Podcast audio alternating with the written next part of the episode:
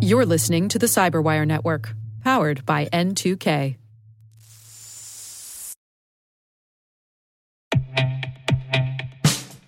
And now, a message from Cyberbit.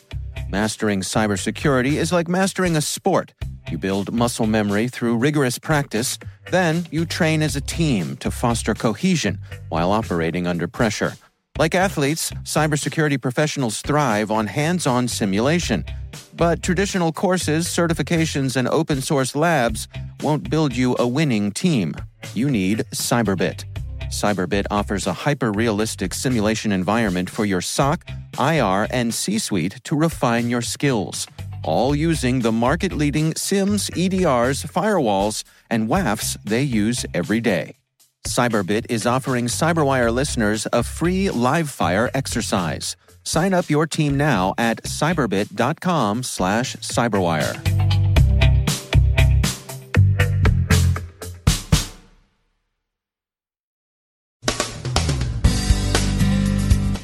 Haste may make for brazen but ineffectual influence operations. Metadata evidence of Fancy Bear's paws in En Marche emails. North Korea is thought to be paying for its advanced weapons programs with cyber bank heists. Persirai joins Mirai in the IoT botnet world. Should you be on the lookout for Pegasus on your Android device? Microsoft patches an RCE flaw in its malware protection engine. And SS7 protocol weaknesses defeat two factor authentication.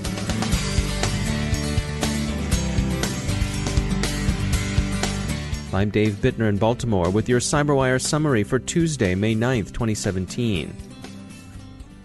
France's presidential election is over and Emmanuel Macron is preparing to take office, but postmortems continue on the influence operations that released a large number of hacked emails and some apparent fabrications just before French media entered their legally mandated pre voting blackout period.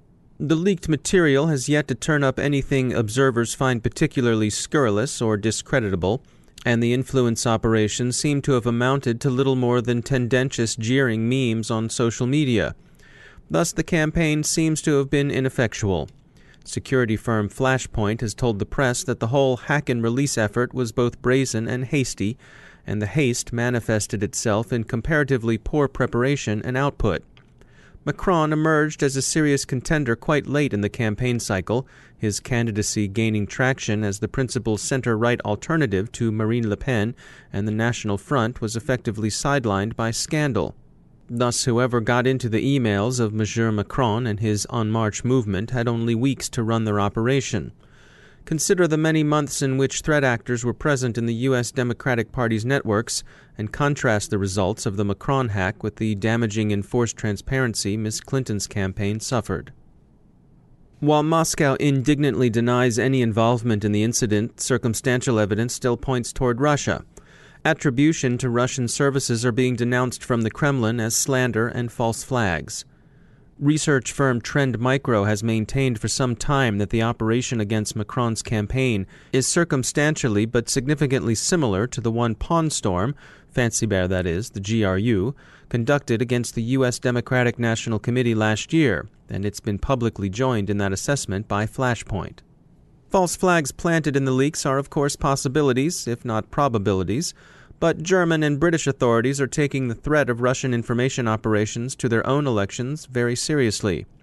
Recently retired U.S. DNI Clapper agrees and says the U.S. should expect more of the same. He also says that he and the intelligence community, whose activities he once coordinated, remain convinced that Russia did attempt to disrupt U.S. elections. Congressional investigations into those activities continues. For its own part, WikiLeaks, unchastened by l'affaire Macron, continues its Vault 7 dumps Friday, releasing Archimedes, said to be a CIA tool used to compromise devices operating within a single LAN. Two other instances of political action in cyberspace merit mention. First, ISIS is back and has reverted to its distinctively repellent propaganda of the deed, posting video it claims shows the beheading of a captured Russian officer. Russia has reacted with outrage, as has most of the rest of the civilized world, and is investigating the clip's authenticity. Second, people are wondering where North Korea is getting the money it needs to fund its nuclear and missile programs. Since it can't sell coal to China anymore, or at least not very much coal, it appears that Pyongyang is now mainly reliant on cyber theft from banks to pay for its strike ambitions.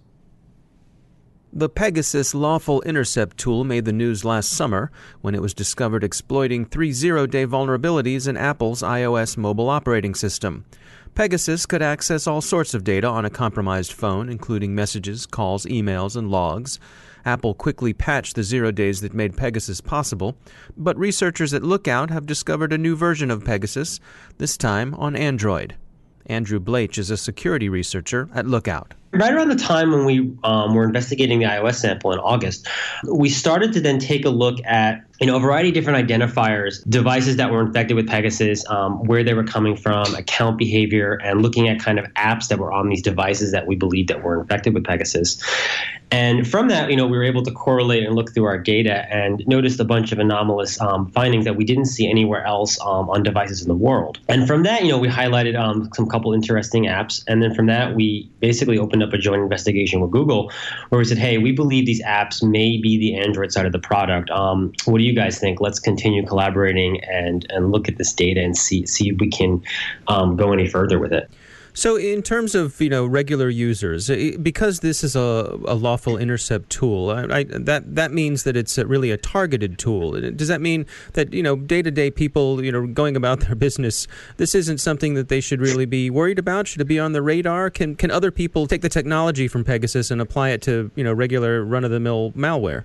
Yeah, that's a great point and question actually. So with with Pegasus, this this type of lawful intercept technology is used in kind of very targeted cases, right? So this is not something that the general population necessarily has to worry about or will encounter in their day-to-day lives. However, like some of the similar techniques in terms of um, how they can grab data and stuff, um, definitely those can be borrowed into kind of the commodities espionage software that you see out there, right? So there's kind of different buckets of espionage software was there, where Pegasus will be like the high end using, um, you know, very targeted specific cases, where there's actually commodity malware where anyone can actually go online and buy it. And there's if you just do some Google searching, you can actually find many, many different products that use some similar techniques, not as advanced as the Pegasus sample, but they still try to go after um, the device and get the data off it um, that any user can buy basically. And those you'll probably find more commonly, but things like Pegasus are used only strictly in you know highly targeted um, cases. That's Andrew Blaich from Lookout. A new Internet of Things botnet, Persirai, has been discovered by security firm Trend Micro. It affects internet connected cameras, exploiting a known password stealing bug about a thousand models of cameras share. Trend Micro says they've run a Shodan search that found about 120,000 cameras vulnerable to Persirai. Many of the camera users, Trend Micro says, are probably unaware that their systems are even connected, let alone exposed. It's thought that Persirai will be used in much the same way Mirai was for distributed denial of service attacks. Today is Patch Tuesday, but one problem couldn't wait. Microsoft late yesterday fixed a remote code execution vulnerability that Google's Project Zero found in Windows Malware Protection Engine, commonly known as MSMP Engine. Google called the bug crazy bad. The malware protection engine is enabled by default in most versions of Windows. The vector that enables attackers to get into MSMP Engine can be an email, an instant message, or a visit to a link. Remote code execution becomes possible if MSMP Engine scans a maliciously crafted file. With its fix, Microsoft warned that, quote, an attacker who successfully exploited this vulnerability could execute arbitrary code in the security context of the local system account and take control of the system, end quote. The patch is also part of today's regular security update. Banks and their customers, mostly in Germany, have been hit by criminals who exploit a weakness in the Signaling System Number 7 messaging protocol, also known as SS7, to bypass two factor authentication. The crooks have enjoyed some success, so watch your SMS messaging. It's worth noting that this isn't an exploit that gains a hacker initial access. Rather, it bypasses the final line of defense. To get that far, the criminals first need to get the banking customer's username, password, and telephone number. But those, alas, are often gettable, so when the SS7 exploit enters, it's Katie bar the door.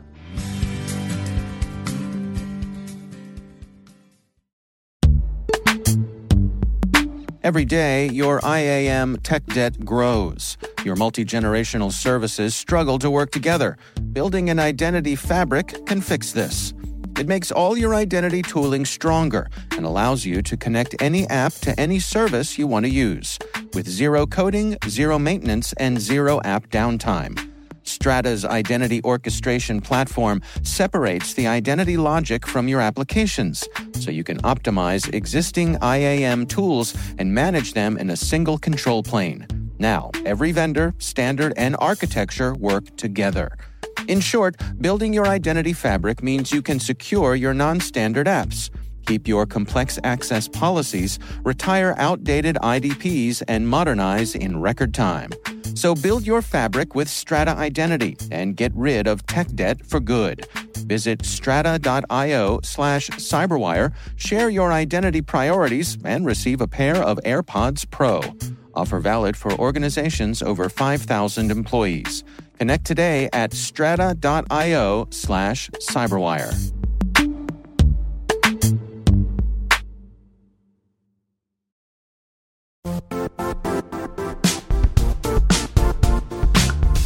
The IT world used to be simpler.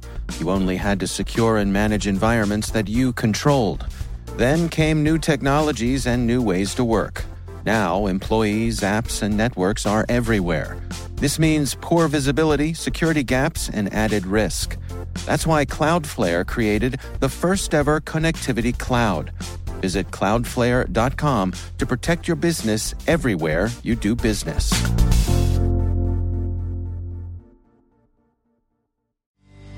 And I'm pleased to be joined once again by Joe Carrigan. He's from the Johns Hopkins University Information Security Institute.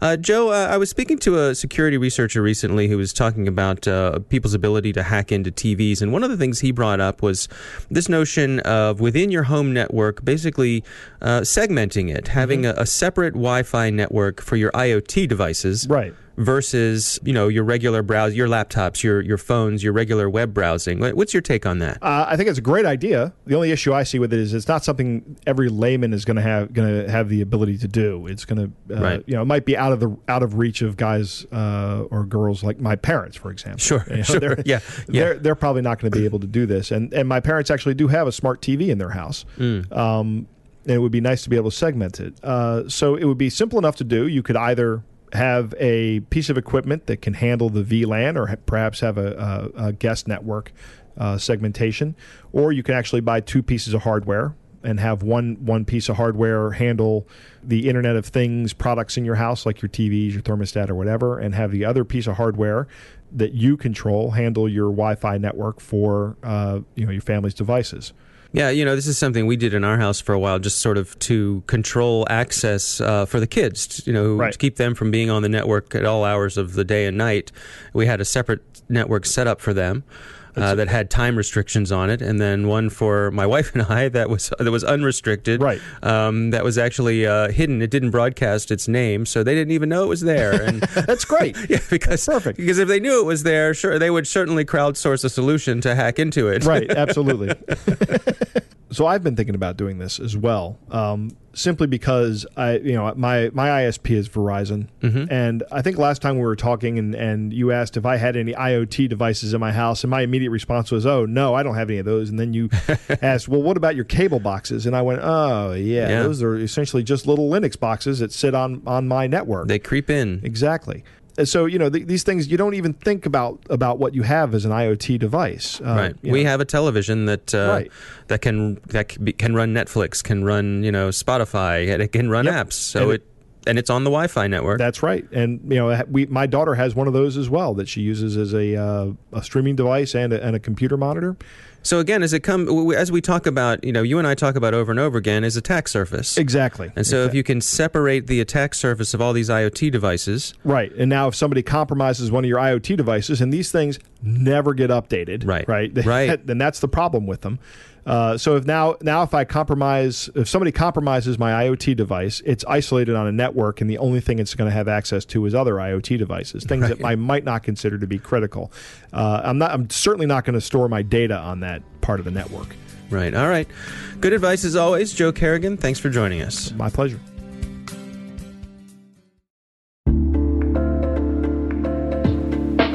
Are lengthy security reviews pulling attention away from your security program?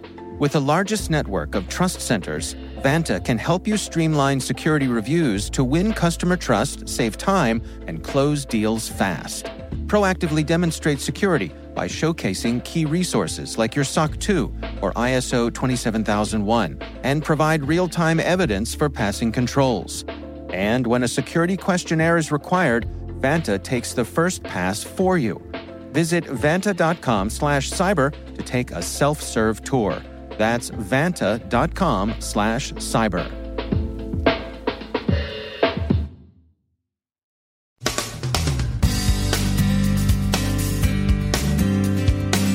And that's the Cyberwire. We are proudly produced in Maryland by our talented team of editors and producers. I'm Dave Bittner. Thanks for listening.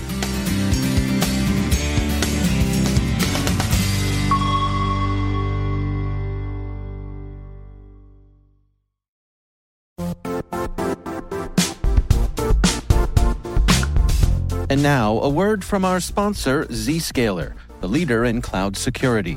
Cyber attackers are using AI in creative ways to compromise users and breach organizations. In a security landscape where you must fight AI with AI, the best AI protection comes from having the best data. Zscaler has extended its zero trust architecture with powerful AI engines that are trained and tuned by 500 trillion daily signals. Learn more about Zscaler Zero Trust Plus AI to prevent ransomware and AI attacks. Experience your world secured. Visit zscaler.com slash zero trust AI.